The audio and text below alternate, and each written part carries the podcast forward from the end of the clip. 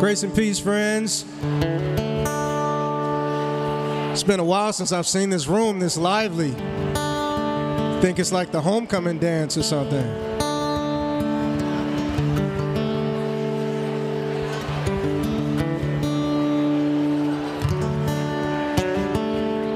Can everybody hear me? I can barely hear myself here.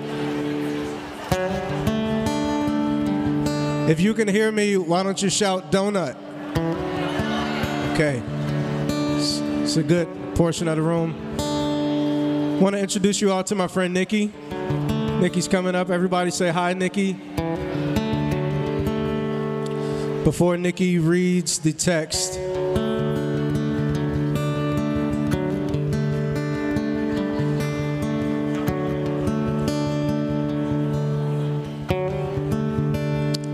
Love to sing this over us.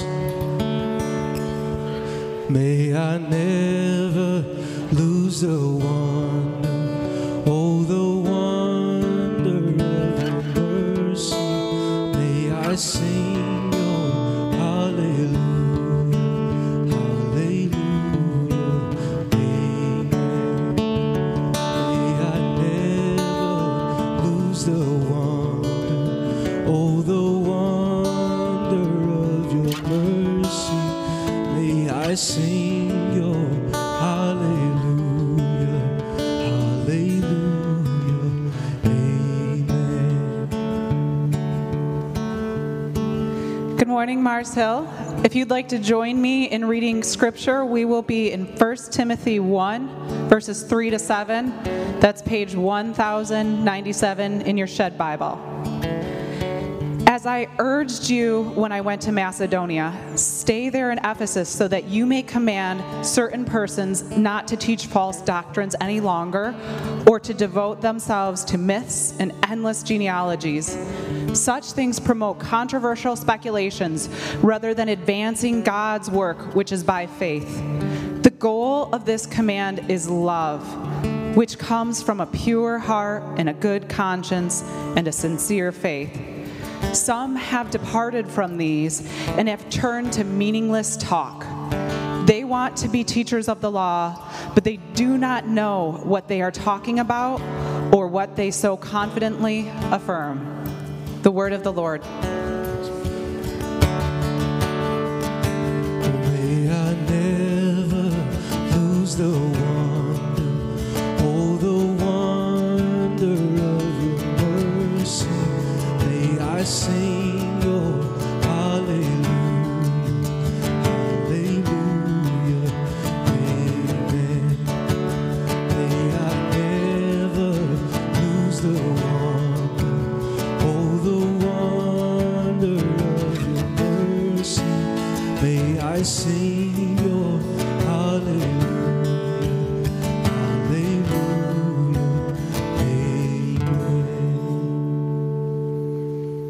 Amen and amen. Let us pray.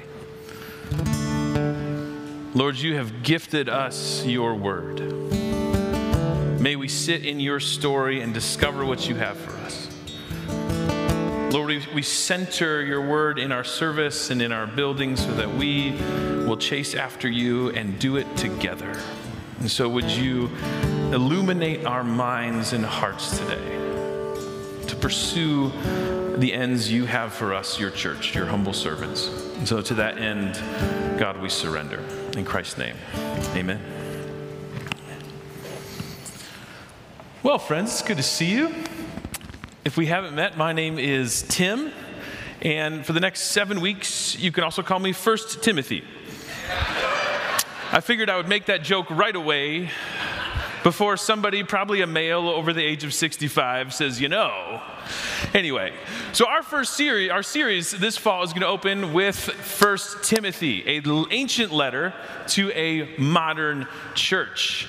And I, I think it's got a lot to say. It'll be fun to dig in together. But I recognize as we dig into something new, like, come on, we, we got to bring our gear to excavate this particular text because it's exciting, it's complex, it's nuanced, um, and I, we'll we'll move pretty quickly. We have a lot to get through today, and I, at least as an inner circler, have donuts on my mind. So, First Timothy, we ready? All right, if I, if I was teaching school, that would not, are we ready? Yeah. All right, let's do this. First Timothy, it is a pastoral epistle. Uh, that means it is a letter. It's from a pastor to a pastor who pastors a church. It's from Paul, who writes to Timothy, who's pastoring a church in Ephesus. There's another book that's written to the church in Ephesus. It would be called Ephesians, right? So we have some context. We have some backstory in this, uh, for this particular church. Now, this letter helps this church and this church think about how we make our way in the world together. How can a church in a large, thriving city figure out what it means uh, in front of the watching world to be a diverse and unique community following Jesus? This letter is helping Timothy consider how to navigate the leadership in a, a variety of competing viewpoints and keep the church focused on the worship and ways of Jesus Christ. So throughout this book, as with all of Scripture, the context really matters. What, who's writing it, why they're writing it, what's going on in the world. So we'll do a quick overview of kind of like a who, what, when, where kind of detective style, and then we'll dig into the text. So first, when. This letter, we think, is written around sixty-three A D. So if you've been wanting for decades to relive the sixties, now is your chance.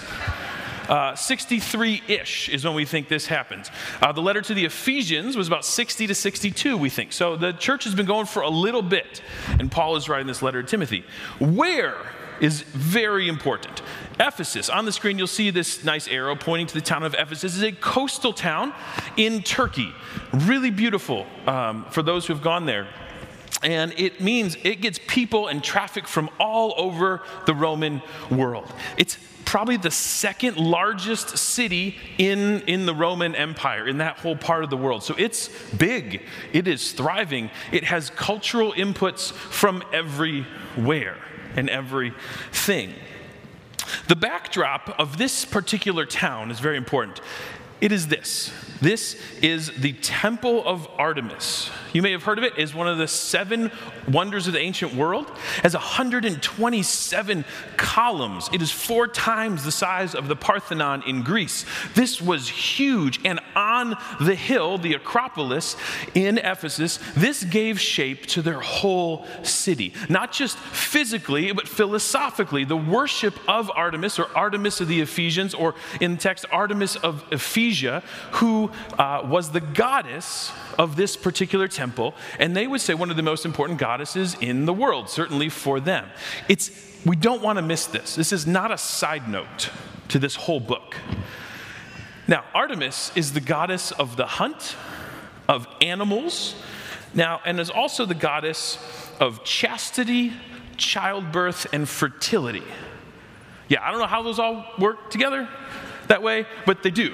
For Artemis, it's important to keep in mind. Chastity, childbirth, fertility. Actually, we'll see probably in the coming weeks a statue that was found in that place of uh, Artemis covered in eggs as the, sig- uh, as the symbol of fertility. And so this plays uh, a large role in this particular context. It's, it's as if this uh, temple casts a shadow physically and philosophically over the entire city. I know a little bit about what this is like. I grew up in Ann Arbor. And if somebody were to say, hey, where's the temple around here? It's there. Chill, yo. There's, there's a lot about unity and lack of division in this First Timothy book. Uh, if, somebody, if, if you're in Ann Arbor and you say, I'm just at the big house, it has a different meaning than if you're in, uh, I don't know, Jacksonville, and you're like, the big house. And they're like, what? Is that a restaurant? No. It's just there. It casts a shadow over the economy, over the traffic, where you go, when, and why. It's just there. And so I want us, if you can, to think of the Temple of Artemis as such. It's always at play in the background of this letter. In fact, there are two temples in which are at play in the background of this letter, one being the Temple of Artemis. Now, who? Who is this letter to? A young man named Timothy. Uh, you'll see them there. I was given this icon uh, at my confirmation with no explanation. So I've had that sitting around for years. Now I'm kind of looking at it again. Timothy is this young pastor. We meet him as a boy. In fact, a young boy in Acts chapter fourteen. We see him as Paul is on his first journey, and he's in the town of Lystra. And what's fascinating is this is when Timothy becomes to say, I want to follow you, Paul. I want to do what you're doing. But he meets Paul presumably as he, just as he has been stoned and thrown out, left for dead outside of the synagogue in Lystra. And somehow Timothy, with questionable intelligence, says, I want to do that. I just imagine there's like a high school guidance counselor in the background just being like, no, you don't. No, you don't.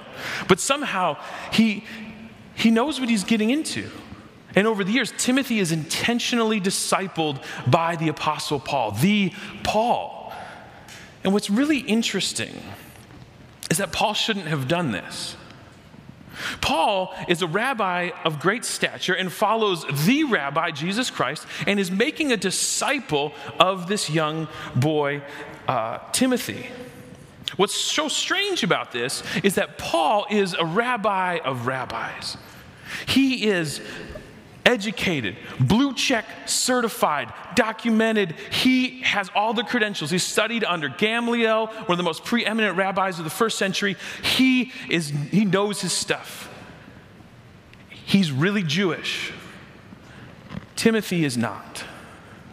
Timothy has this privilege of having both a Jewish mother and a Greek father. And so Timothy doesn't fit. The synagogue with, with, uh, that Paul was driven out of, Timothy could not even enter as not a full Jew, because in that territory, the leading thought leader, this rabbi, uh, is, is the one who says, we need to follow the exact letter of these particular laws, and so he cannot, as a non-pure-blooded Jew, enter the synagogue. And then, so he carries this with him his whole life, as if even his birth narrative is something that's, something's wrong, something is not right with him that he has nothing to do with. And then Paul, the, the teacher, the rabbi, says, come and be a part of this kingdom. Come be a part of this vocation. I would imagine there's a conversation, something like this. Paul saying, come and be a part of the kingdom. Lead in this movement. And Timothy is like, are you crazy? I, I, maybe you missed it, but I can't. They won't let me in. And underneath that practical, uh, practical pushback, it's probably there's something broken and not right with me. And so the first wrestling match we encounter in the backstory of this epistle is this Timothy's calling of being the one called in, even though he has so many disqualifiers to keep him out. But I would also imagine that as Paul invites him into ministry, there's something that jumps in his heart, the possibility that exclusion and outsiderness may not be the, defi- the defining theme of his life. In fact, Timothy is then chosen to lead the most geographically significant Christian church in the early church. So maybe in the face of Christ's invitation to life and healing, we too have reasons that we think are really good to push back, that we don't belong and that we want to count ourselves out. So I want you to bring those up a little bit. Let the Spirit do some work with those this morning, because I think for many of us, they are there. And yet the invitation is also to us. Speaking of the synagogue in Lystra, it's kind of weird, though, that some folks got the benefits of the gathered community and some didn't. It's weird. So, who? Paul is our other who today. He's writing near the end of his days, near the end of his life, to this church that he started, and he's writing to Timothy. He dies roughly four years later. He's accumulated some great wisdom and experience. His letters sound a little different than they did in the earlier days. And so Paul is writing to Timothy. And the last set of characters, the, the who, um, that we'll be looking at throughout this book, some are the teachers, uh, teachers, preachers who are, are, are um, talking about trivial or distracting uh, doctrine. We're going to encounter them in just a minute in chapter one. Folks who are saying, this is what we need to pay a lot of attention to, or this really interesting thing, or this is how we need to use the ancient law as opposed to the way it's been fulfilled in Christ. So there's these false teachers, these leaders that are stirring up dissension. And then we also will encounter uh, a number of women leaders in this book. This is where the temple of Artemis is very important. There, there's some wealthy women later in the book who tend to be showing off their material wealth in the gathered community, causing division. There are those who pretend to be poor in order to, to get some handouts. And then there are those who, who seem to be leading out of a different motivation. So the, these are some of the characters we will encounter, that, that, they, that some of these women are leading out of a sense of syncretism. They're leading more like they were leaders in the church of Artemis rather than the radically egalitarian church of Jesus Christ. So we need to be aware of that propensity in this church as well. And then what? Finally, the text and two temples that we'll get into. So, Nikki read for us uh, this first section, this first large chunk of First Timothy. These divisive teachers are kind of the primary subject of our text today. And we're going to be bringing two questions to this. I think the question that is explicit in the text is, what kind of church are you going to be? Timothy, this young pastor in this church that is in some, some disarray, what kind of church are you going to be? And then kind of implicit in that is, what does that require of us to be that kind of church? So let's journey with these a little bit. Uh, this opens up on the next slide. This is the beginning of the letter to, to Timothy. Paul, he addresses himself an apostle of Christ Jesus. And then he says to Timothy, my loyal child in the faith. Not just calling him a follower, but a child. The one who had been outside is now fully inside, right? Grace, mercy, and peace. The mercy is kind of a nice addition. We don't get that in all the other letters. Might need a little bit extra mercy. Um, and then focuses the whole letter under the lordship of Jesus Christ. This thing flows from God the Father and Jesus Christ. And then we get into the letter a little bit. Uh, I urge you, this will be the next slide, as I did when I was on my way to Macedonia. So Paul's on this journey to remain here in Ephesus, Timothy. And so that you may instruct certain people not to, not to teach any different doctrine or occupy themselves with myths and endless genealogies that, genealogies that promote speculation rather than divine training. We get the problem. We get the tension in the text. There are leaders who are more occupied with all these other things than the lordship of Jesus Christ. And what the church's purpose for in, in Paul's mind, it says this, promote speculations rather than divine training. This is known by faith. And here verse five, but the aim of such instruction is love that comes from a pure heart and a good conscience and sincere faith. Then he goes on again, some have deviated from these and have turned to meaningless talk, desiring to be teachers when they don't even know what they're talking about. There's no shortage of input. There's, the podcast app of the Ephesians is full. There is no shortage of people trying to tell you all sorts of interesting things. And yet Paul says the purpose of this body is distinct and different, and it points solely to Jesus Christ.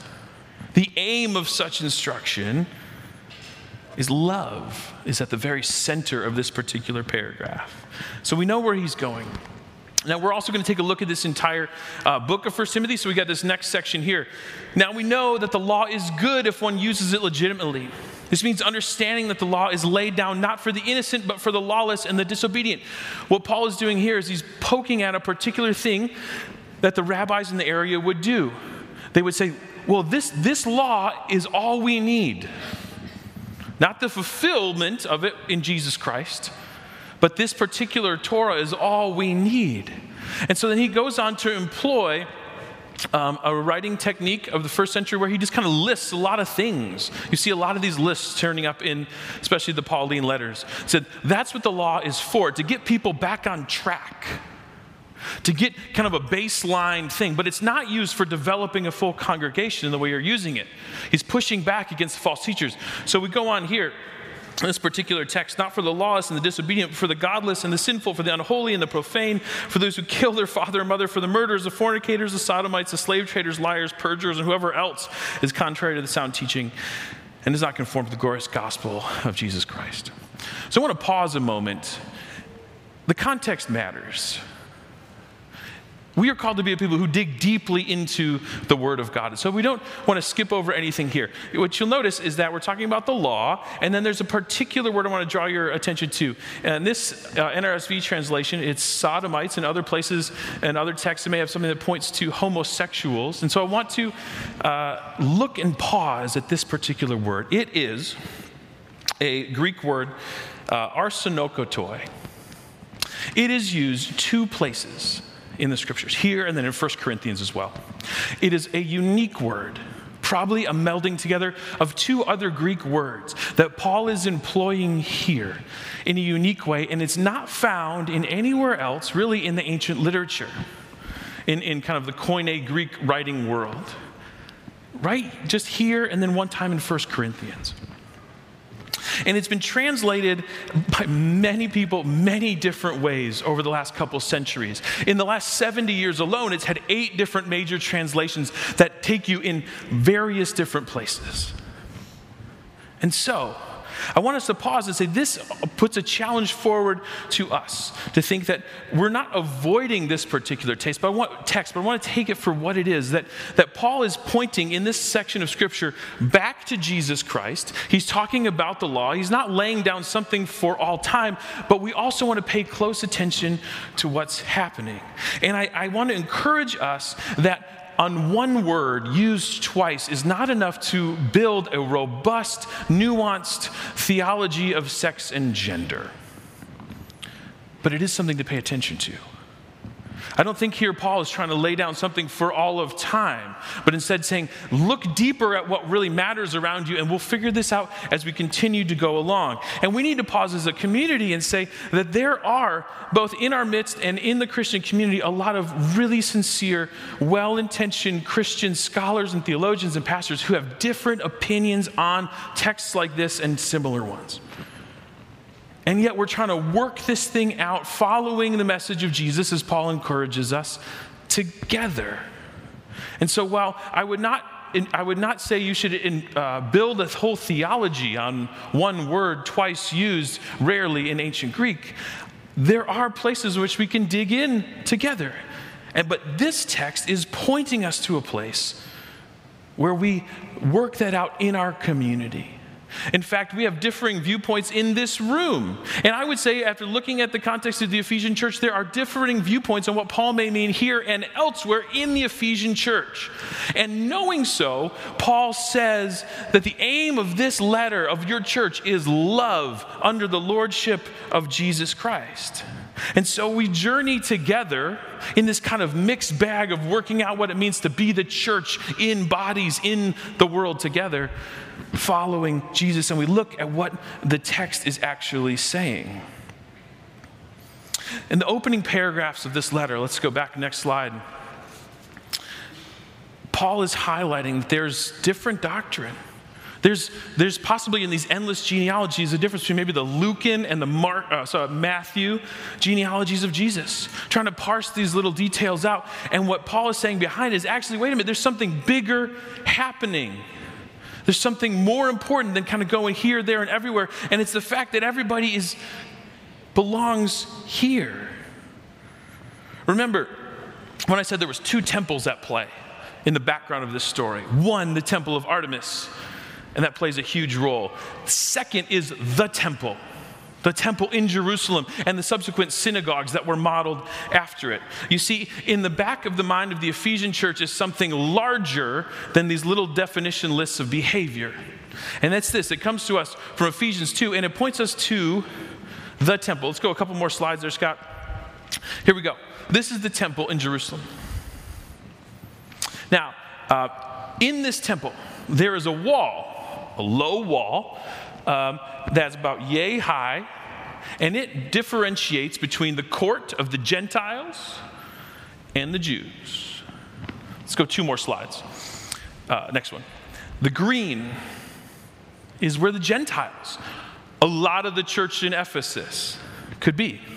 And the red is this dividing wall between where the Gentiles could be and where the Jews could go.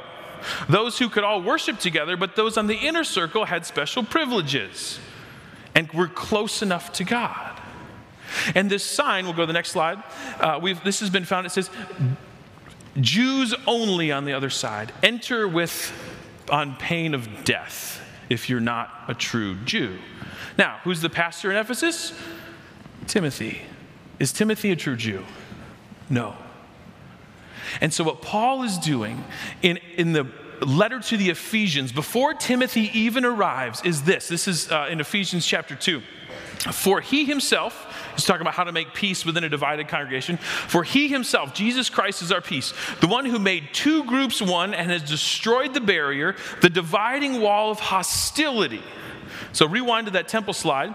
You see, the thing that kept people apart, the thing that kept Timothy out of ministry, the thing that was threatening to divide the Ephesian church, there's one group of people who are privileged and in, there is another group who are out or kind of on the margins. Paul is saying in the backdrop of this letter that that is not the case in the church of Jesus Christ. That Christ himself is the peace between all groups and all differences and has broken down the dividing wall and the barrier so that all may come in and all may have access and all can be a part of this Jesus movement. And so he's doing this in a city that has a propensity to division. There's so many ways you could have chopped up the Ephesian church. But he's saying, no, that you would be one. And he's putting a pastor there who's not really all that qualified by worldly standards. He's kind of a humble dude who doesn't have the right education or the right pedigree. And he's kind of timid, we get this sense. And yet, Paul is saying, you're the one. You are the one to lead the church in this important city. Because behind that is the fact that Christ has done the work. And that you do not need to live divided, and that all people, regardless of their narrative or their behavior, have access to Jesus Christ. And that is the story that's being told in Ephesus and through First Timothy. So yes, everybody gets donuts and cider. Even the back rows. Right? Yeah. They're really good. Had like four of them on Tuesday. So, there is no more first class, second class, in, out, outsider. There is a new humanity that Christ is putting together to forge new territory in the world. So, remember the two questions as we look forward into this letter of First Timothy. What kind of church are you going to be? And what does that require of you? The first question is answered implicitly in the letter. You are going to be a church that is unified, not uniform. But you're going to journey together where differences and questions and ambiguities exist and be a people who can bring those questions to the text, read in the presence of one another, and say, how is there a more excellent way, as we find in First Corinthians thirteen? The way of love for us together. And then what does that require of us as people who are going to be stepping into this journey to be a part of this particular church?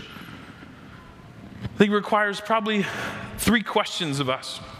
The first one, what do we need to let go of in light of what God is doing in the church? What does it mean to be a part of something greater than ourselves? Probably, we need to let go of the definition of who's worthy to be in and who's out. That's kind of in the backdrop of this whole letter, by who it's to, who it's for. We need to kind of let go of our definitions of who's in and who's out. I think implicit in the letter, too, is we need, we have, there's an invitation for us to let go of the shame and exclusion and inner narratives that we would use to discount ourselves from fully being a part of the body of Christ. I think we need to let go of also the need to be right, as it is greater than all other Christian pursuits. But instead, what's at the crux of the middle of this letter, or this section, is Paul is saying, love, good conscience, pure heart, and sincere faith. To go after those things, pursuing unity with Jesus. And then there's some things we need to just hold loosely as we figure out life together, what it means to be the church together. Some of those are preferences, how we think things should be. Let's hold those loosely together. And then let be gracious with one another. I think there's also a chance that we have to hold loosely kind of uh, our, our own opinions. Not that we shouldn't have convictions, but as we work together to be a Jesus people distinct from the world around us, as that in Ephesus, let's be humble with one another. Uh, I heard some, some research on an interview that was done this morning, and they were talking about how, you know, our propensity now is to say, I want to be a part of a community that has the black and white answers right away. And they need to check ten out of ten boxes, and everything we say be in total agreement for me to be a part of them. I don't know how many people that would leave me in community with. One, myself. So let's, let's do something different together and see where God takes us. And so then what do we need to hold tightly to to endure this journey and grow together? We get a little, little sniff of this in Hebrews chapter ten. Let us hold tightly without wavering to the hope that we affirm, that God can be trusted to keep God's promise, that we have reminders of God's promise every week that we can bet our lives on, that we're holding tight to what God has told us. We're holding tight to Jesus, to Christ's body, one another. And Paul ends this particular section of Scripture by pointing us in the direction we should go. We'll talk about this text a little bit more next week, but he says this, that is to the one, now to the King, eternal, immortal, invisible, the only God, be honor and glory forever. Amen. The only one who can bring us from outsider to insider is the one we focus our attention and affection towards. The only one who can heal us of the shame and outcastness that has kept us at bay is the one who invites us in, not just on the periphery, but is in charge of the entire world. That there is no dividing wall in this community. It's a community that is beloved under the lordship of Jesus Christ alone. So while that doesn't answer all pressing questions, and neither does the rest of the book of First Timothy, it says, I want, I want to be a part of that church, to figure that out together with humility and healing, looking towards Jesus, the author and perfecter of our faith. So that's the invitation, friends. So let us take it and let us be reminded together. And we do so at this table, where Jesus invites us and calls us to say, I will be broken for you, to be made whole, to break down the dividing wall. And so it starts with the promise that we can hold tight to. The Lord be with you. Lift up your hearts. Let us give thanks to the Lord our God. And so we pray, Lord of all creation, how good and right and joyful thing it is that at all times and in all spaces we can give thanks to you, God Almighty, creator of heaven and earth. And therefore we praise you. We join our voices with the angels and archangels and all the company of heaven, forever singing this hymn to proclaim the glory of your name. Holy, holy, holy Lord, God of power and might. Heaven and earth are full of your glory.